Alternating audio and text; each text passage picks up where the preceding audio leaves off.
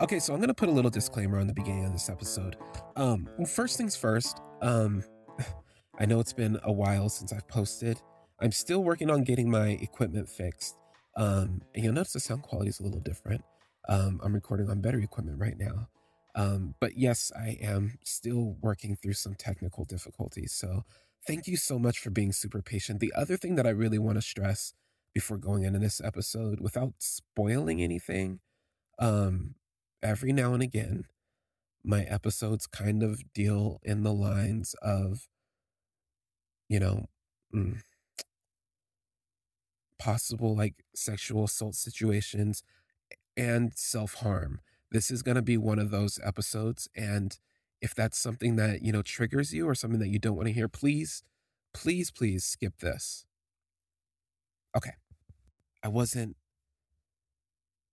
you know, out of control, screaming, sobbing.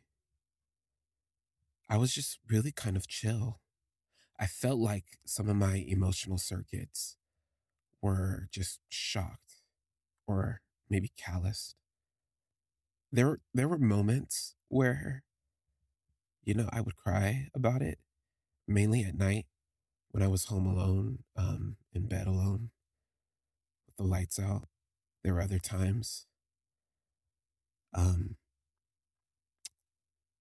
once when it got really difficult in the midday. It got really hard to because I would expect him to show up. My brain hadn't caught up with reality, and I would just expect him to be there. And sometimes I would, I'm telling you, like, I would look and it would be him, and my, you know, butterflies would explode all around me, and I would become nervous and flush. And then I'd look again, and it was somebody who didn't resemble him at all. I used to walk up, I used to, I sometimes walk up to his building and I take the elevator up to his office and I just stare at the glass. I don't know what I expect to see. The office is still running, it's still very lively, but Amir had cut off all contact with me. Almost. There were times at night where I would, you know, just random, I'd get a phone call from an unknown number and I'd pick it up really quick. And I just hear a breath and I knew it was him.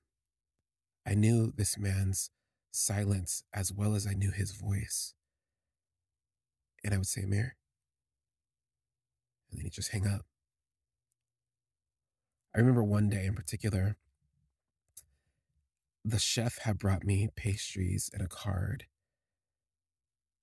The card said, Don't give up. And it was like, How does this guy know everything? But he must have known something. I don't, I never really asked about how they knew each other. And I don't know, maybe I should have. And anyway, so I I look at the box of pastries. I don't want to open them up. I had lost like desire to do some of my favorite things. Eating was one of them. I had to force myself to eat. I just I was just numb. It was weird. Like I wasn't sad. I mean, I was sad, but I wasn't like devastated. I just felt kind of like just hollow and I didn't want to do the things that I love to do. Eating being one of them. And I remember smelling the pastries and getting an overwhelming, like nauseating feeling. And I took them to the trash and I was going to throw them away. And I just had a peek inside. Anyway, I made my way down in the basement and I ate the entire box. And I cried the whole time. I just sat there pathetically eating and sobbing until there was nothing left. And then I threw the box away. I don't know. It was just so weird. You know, I wasn't as emotionally volatile, excuse me, as I thought I would be. And yet, I had a voice like a very clear voice. It was my voice in my head that would just taunt me all day long. You know, did you think he was going to marry you? Did you think that you deserved a guy like him? And it would call me names and I would yell back, shut up. So if I would yell out loud and I realized, you know, I can't do this around other people. Besides all that, work was going fantastically well. I just, you know, every single month, every single month since my second month at this at this gym, and it has almost been a year now. Every single month, month over month over month, I've been the top earner in the company as far as you know a club a, a club manager. My club is the highest grossing club in the company, and they keep raising my goal and raising my goal and raising my goal. And as I used to tell like Randall and I used to tell the entire sales team, like, you're only as good as your last. Well, I didn't tell them it like that, but you know, I was very real about them and the realities because you have to be careful getting comfortable. You have to always be challenging yourself. And people forget. Gosh, I was about to learn this lesson. People forget your kindness and your value and your contributions as soon as the wind shifts. So, yes, the club was doing well, but I wasn't fooled. I worked my ass off. I would constantly get emails of congratulations. I was hitting crazy bonuses. I started to, it was getting almost not too easy. However, I found that we had a system that worked. And it worked so well that I could leave. And everybody knew what their job was. And everybody knew how to manage, you know, the, their own personal business in the club. It was so, it was kind of easy. I mean, I don't want to, I don't want to downgrade like the amount of work that I put in every day. But things were working and it was really, really rewarding. So, like I said, you're only as good as your last month. Here we go. So, I got a call from James one day. And it said, Hey, call me ASAP. And I said, Okay. I picked up the phone and I called him. And he said, Hey, is there anything I should know? And I was like, Um, about what? And I started to think this was about Amir.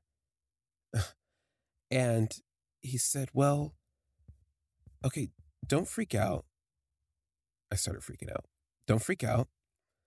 But a team member of yours, I can't say their name, but a team member of yours is claiming that you are sexually harassing them and following them around the club and making them feel very uncomfortable and even making sexual advances toward them. And I was like, what? Who? And I ran down the list of like, uh, for, I ran down the list of people that I work with in my head just because I was trying to match up where could I have possibly said something or done something to anybody, to anybody that works with me that would make them feel uncomfortable.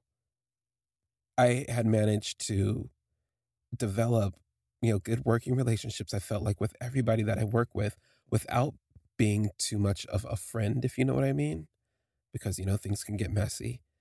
Um, and I thought I had the respect of everybody that was here.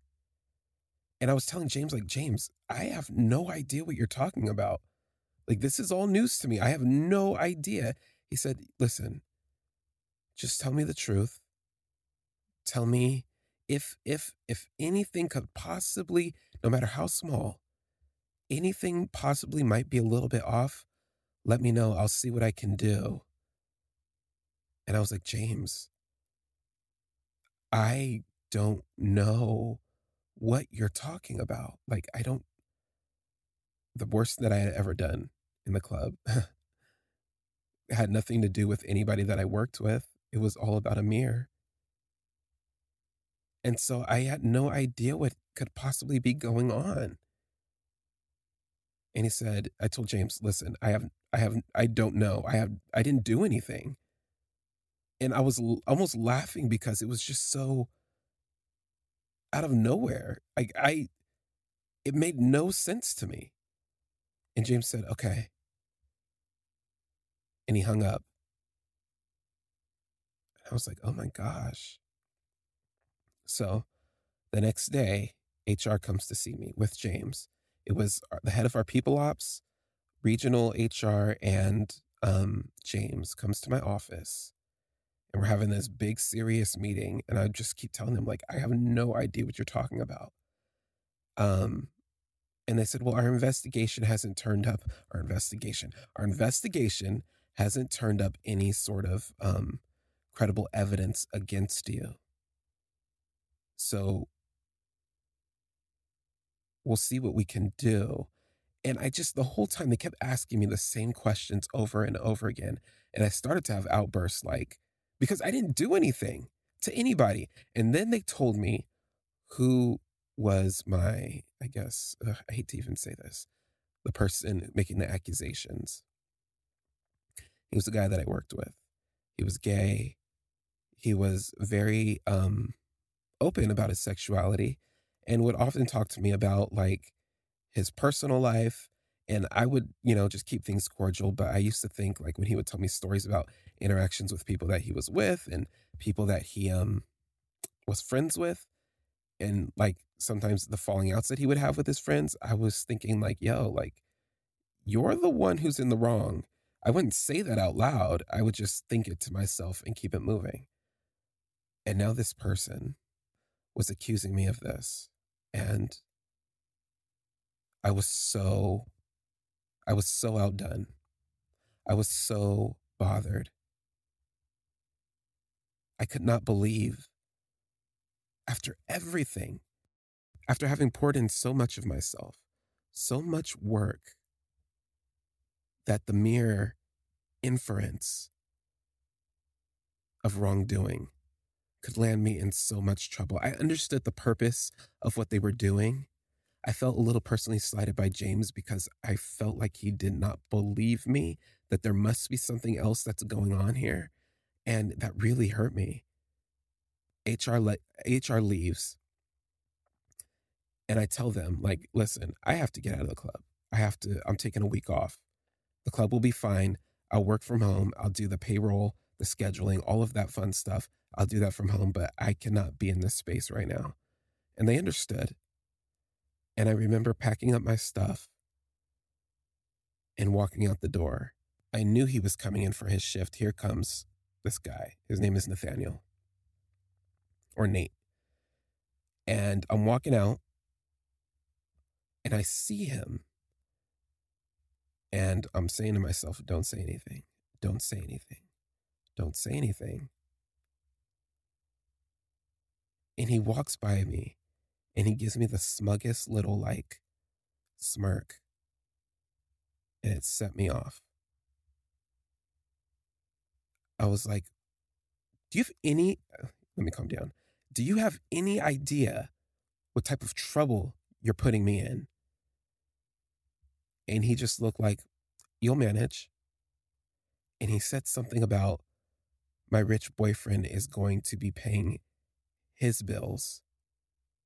And by this time, security had stepped in between us as I was losing my shit. I remember pointing at him and screaming. I don't remember what I was screaming. Um, but people said it was threatening. And I backed up and I took off out the door, got into my car, and I started driving. I was lit. I was so like just ready to explode on any anything that looked at me crazy. Amir, like really? He's blackmailing me because or trying to extort money out of me because he thinks I have a rich boyfriend. This is why you don't mix work with pleasure. Um, and I'm driving and I'm playing this all in my head. Like, I really just want to talk to Amir. Like, I really just want to tell him all of this stuff.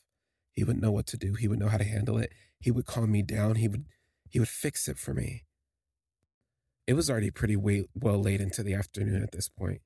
I took off. Um, I got into my car and I started driving. It was subconscious. I wasn't planning to go there, but I needed help. I needed, I just needed somebody to, I just needed help. And before I knew it, I looked up and I was at Miguel's house. Oh, so stupid. I don't know what I was thinking. I don't know what I was thinking. I was just there. And I get out the car and I'm like, I know I I know I need to stop myself. I know I have to stop myself. But I didn't. And I knocked on his door, backed up a couple steps down his porch, and I just waited. And right before he answered, I, I, I started to turn and walk away. But there he was. Tank top, sweats, and a dish rag over his shoulder. He looked like maybe he was cooking or. And I just looked at him. And he looked at me like puzzled. And I was like, hi. He said, hey, what are you doing here? And I said, I, I was just in the neighborhood. I wanted him to invite me in. Please let me come in. And I heard Jessica's voice in the background. Babe, who's that?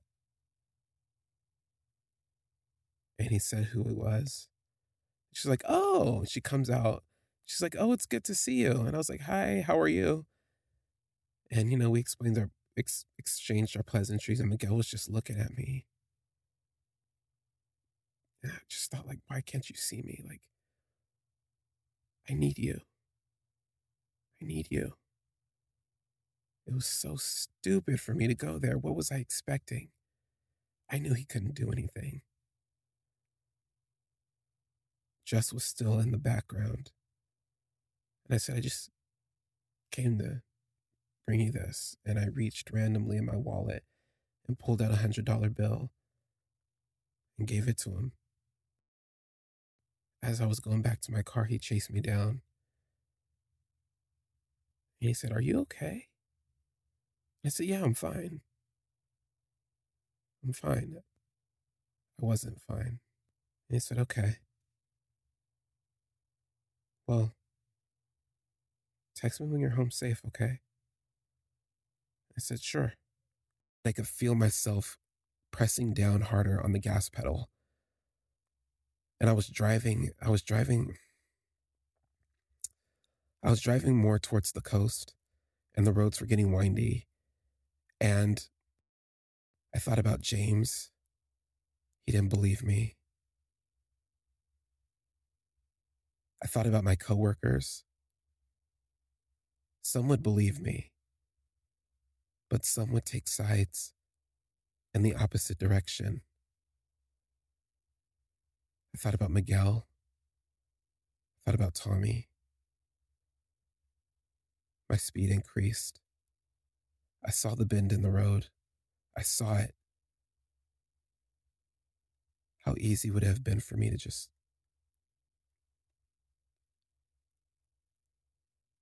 Suddenly, I also saw bright blue and red lights flashing behind me. I was getting pulled over. I was terrified. What was I thinking? What was I about to do? Would I have done it? The officer gets out of the car and makes his way over to me. Um, and he's like, Where were you going? And I was like, Nowhere. He said, You were going 90 miles an hour and you were going nowhere. It seemed like you were in a hurry to go somewhere. And I looked over at him you know, all this time without Amir, not touching myself, having no desire. I thought I was just beyond it all. But I could feel my old flicker. I looked up at him and His eyes were so friendly. It was the eyes. It had to have been the eyes for me. He seemed like he really wanted to know where I was going. And bizarre as it was, I felt a little bit of happiness. He's going on and on about, you know, me being responsible, maybe taking me into jail. And I'm thinking he's going to ask me to get out the vehicle. But the whole time, I just scan him like I'm learning his body. And I start at the head and then I fixate on his bulge. And he's like, My eyes are up here, dude. And I look back up at him and I say, I'm sorry. But my eyes go right back down. He must think I'm out of my mind. He must think I'm out of my mind. And I kind of, I mean, anyway, I'm just fixated on it. And he's like, you know what? Just drive safe. Get out of here. And I'm like, oh my gosh, I've made him uncomfortable. And I say, Officer Jacobs, it's okay. Whatever you have to do. I was being really irresponsible. And I can pay the price for that. And he's like, you know what? I'll just write you a ticket, but you drive safe, okay? And I said, sure. Yeah. And he starts filling out the form. He tears it off. He hands it to me. Meanwhile, like, I'm not even aware that I managed to get myself fully hard. And I am boning in my pants. And he hands me the ticket and he looks down. He just stares at it. He's frozen. My bulge is enormous. I'm looking at it. He's looking at it. I look back up at him. And I see him lick his lips and swallow hard. He's shaking as he as he's handing me this ticket. And without any other word spoken, he turns and he walks away. And I get a view of his backside. God, his legs are built like like he's stacked back there. Suddenly my appetite is returned. I say, Officer Jacobs. And he turns. I say, Follow me. I have no idea if he's going to follow me or not. I get back in the car and I drive to a more secluded location. Oddly enough, it's pretty dang near close to where I met Adam in the same type of area. And we get out there and he's looking around super nervous. I'm direct, I'm calm, and I seem so sure of myself. And I walk over to him and he says, I have cameras. He hands me a card and on the back has his phone number on it. I go home I'm grossed out with myself. I feel so weird and so alone. But I take Officer Jacob's card and I call him. He's like, hey. I said, so what are you doing? And he said, I'm actually just finishing my shift. I said, perfect. Let me come over. And he hesitates at first. And then finally he says, fuck it. And he texts me the address. I make my way over to his his house. Um, oddly enough, not too far from where Miguel lives. Um, I make my way over to his house, and I co- we we you know we we make some small talk, but he's really really nervous, like really really nervous. And I ask him, "Have you ever done anything like this before with a guy?" And he just shakes his head profusely. He says, "No." I say, "Have you thought about it?"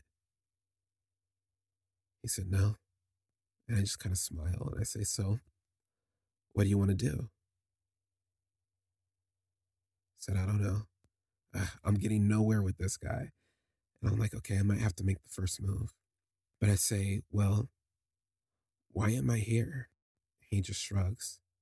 I pick up his hand and I place it on my lap. And I say, it's whatever you want to do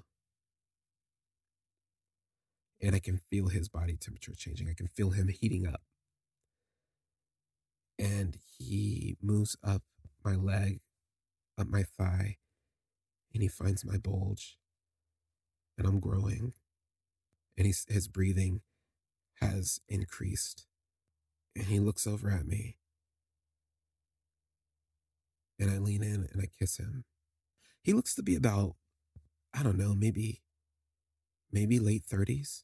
Maybe late 30s, I would say. He seems very young though. And I'm looking around his house and I'm seeing pictures of, you know, what look like family members. I'm looking for like a possible wife or girlfriend or anything like that, but I don't get anything like that. It just seems like a very healthy bachelor pad. And we're kissing. And then when our tongues meet, like he starts to open up. We make out on his bed and I take off his pants and he's rock hard, maybe about six inches, five and a half to six inches, um, decently thick, and a nice pair of balls. And I slowly work my way up the shaft and start giving him head. And he's like moaning and like kind of just like, oh my God, and talking to himself as I keep going. And I hear him say, I'm close. And I stop and he says, Let me do you.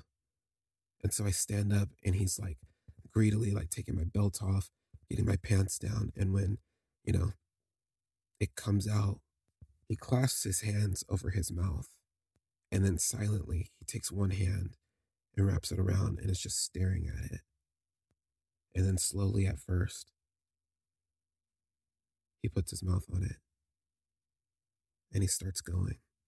I'm so relieved that I can feel this good. It feels great. Finally, he says, fuck me. And I'm like, are you sure? And he says, yeah. Yeah, I want to do it. I said, okay. And I put on a condom. He has lube on his on his bedstand, nightstand thingy. And I lube up. And I may I get like an inch in and he's making too much mm-hmm. noise. I can tell like this is not fun for him. So I stop. I say, maybe this is a little too much, too fast. And he agrees. And I instruct him to get on all fours and I set him on his bed. And just seeing his body, his fur covered body, ass in the air, really muscular. I began to work him with my fingers and he was super, super tight. I knew that, you know, me just trying to rail him was not going to be an option. Um, I mean, when I say tight, like it felt like he was cutting off the circulation to my fingers. And he was loving it. When I found his spot, like he just, I didn't know he could make high pitched noises like that. I don't think he knew he could either. And I began to work him with both hands one on his dick. I would grab him, kind of stroke him a little bit, and use my thumb and my palm to reach up and put a little bit of pressure right underneath his balls on the tank, while my other hand worked deep inside him, stimulating his spot. And he exploded in no time. I milked him from the back and he loved it. It was an intense orgasm. And when he came down from it, suddenly I had kind of come down too. You know, it was over, but I didn't want to leave. I didn't want to be alone. I didn't trust myself to be alone. Fortunately, he didn't run me out of his house. I slept in his bed with him in my arms, just cradling him. But really, I, I needed to be held.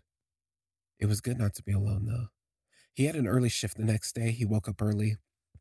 Um, and, you know, we said we'd meet again. He said thank you to me, but I said no. The gratitude belongs to me. I didn't say it out loud, but I think he kind of saved my life. He said, I've been, I just went through a really bad breakup. My girl left me and I've just been really alone. It was so random.